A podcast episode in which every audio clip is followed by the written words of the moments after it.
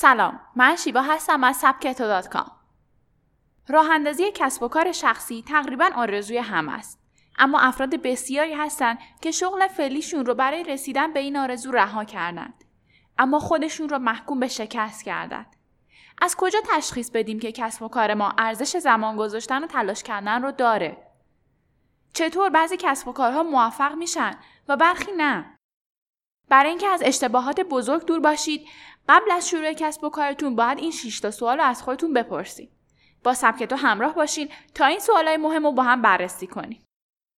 انگیزه شما چیست؟ قبل از شروع کسب و کار از خودتون بپرسید چرا می‌خواین چنین کاری رو انجام بدین؟ آیا این انگیزه اونقدر قوی هست که شما رو در هر شرایطی وادار به ادامه کار کنه؟ مردم به دلایل مختلف وارد حوزه کارآفرینی میشن. برخی از صبح زود بیدار شدن و رفت آمد خسته شدن. برخی هم چون از رئیسشون متنفرن. گاهی هم فکر می‌کنن با راه اندازی یک استارتاپ زودتر به پول می‌رسن و زودتر بازنشسته میشن. مشکل اینجاست که رسیدن به پول زیاد. یا تجربه رئیس بودن نمی‌تونه دلیل خوبی برای شروع یک کسب و کار باشه. یک استارتاپ باید یکی از مشکلات مهم مردم رو حل کنه و به اونها ارزشی اضافه کنه. کسب و کار شما قراره چه کاری برای مردم انجام بده؟ چه دغدغه‌ای از اونها حل می‌کنه؟ با خودتون رو راست باشید و یک انگیزه ارزش آفرین داشته باشید. ایدهتون چقدر کاربردیه؟ یک ایده خوب نمی‌تونه یک کسب و کار عالی رو بسازه. این جمله رو همیشه به یاد داشته باشید. شما یک ایده فوقالعاده دارید. تمام تلاشتون رو برای ساخت اون به کار می‌گیرید و در نهایت هیچ متقاضی وجود نداره. چرا این اتفاق میافته؟ یکی از دلایل اون قافل شدن از بخشای کاربردی ایده است. قبل از شروع کسب و کارتون رو بسنجید که ایده شما چقدر قابلیت تجاری شدن داره و شما توان تجاری سازی اون رو دارید؟ در شروع کسب و کار چقدر طاقت دارید؟ قطعا شما برای کسب و کارتون سرشار از شور و هیجانی اما معمولا افرادی هستن که از شما و کسب و کارتون انتقاد می‌کنن. تحمل اونا ممکنه سخت باشه. حتی گاهی اوضاع بدتر میشه و شتاب دهنده ایده شما رو رد می‌کنه. یا بدتر از اون سرمایه گذار دست رد به سینتون می‌زنه. اینها لحظات سختی هستن که باید قبل از شروع کسب و کار خودتون رو براش آماده کنید. آیا تحمل این سختی ها رو دارید؟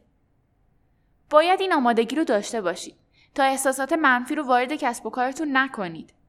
از انتقادها استفاده کنید و از شکست ها درسهای بزرگ بگیرید. سختی ها را همچون دره هایی ببینید که قبل از قله های موفقیت قرار گرفتن. ایدئالگرا هستید؟ اگر تمایل به انجام کارها به بهترین شکل دارید، مهمترین کار قبل از شروع کسب و کار اینه که یاد بگیرید چطور منتقد درونیتون رو سرکوب کنید. اگر فکر می کنید که برای راه اندازی یک برنامه موبایل یا یک وبسایت باید همه چیز به طور کامل آماده باشه، سخت در اشتباهید. همین که 80 تا 90 درصد آماده باشه کافیه تا در دسترس همه قرار بگیره. بر روی دیوارهای شرکت فیسبوک پوسترهایی وجود داره با این متن. انجام دادن یک کار بهتر از به کمال رسوندن اونه. اونها مردم و به خصوص کارکنانشون رو دعوت می‌کنن به اینکه کارهاشون رو در هر سطحی که هست به دنیا ارائه بدن. یادتون باشه که محصول شما بعد از ارائه هم می‌تونه روز به روز بهتر بشه. آیا حاضر به انجام هر کاری هستید؟ وقتی کارمند هستین شما کارتریج پرینتر رو شارژ نمی کنید. یا اگر کامپیوترتون به مشکلی بر بخوره از مسئول IT کمک می‌خواین. اما وقتی پای کسب و کار خودتون به میون باشه فرقی نمی‌کنه که رئیسین یا نه. باید بتونید از عهده کارها بر بیاین. آیا چنین شخصیتی دارید؟ می‌تونید آستین بالا زده و دست به کار بشید؟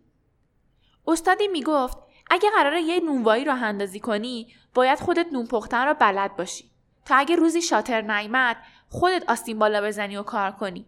نه اینکه در نونوایی رو ببندی. اوضاع جیبتون چطوره؟ بسته به اینکه چه کاری می‌خواین انجام بدین گاهی از 6 ماه تا 6 سال طول می‌کشه تا شما به سود برسید و بتونید درآمد داشته باشید.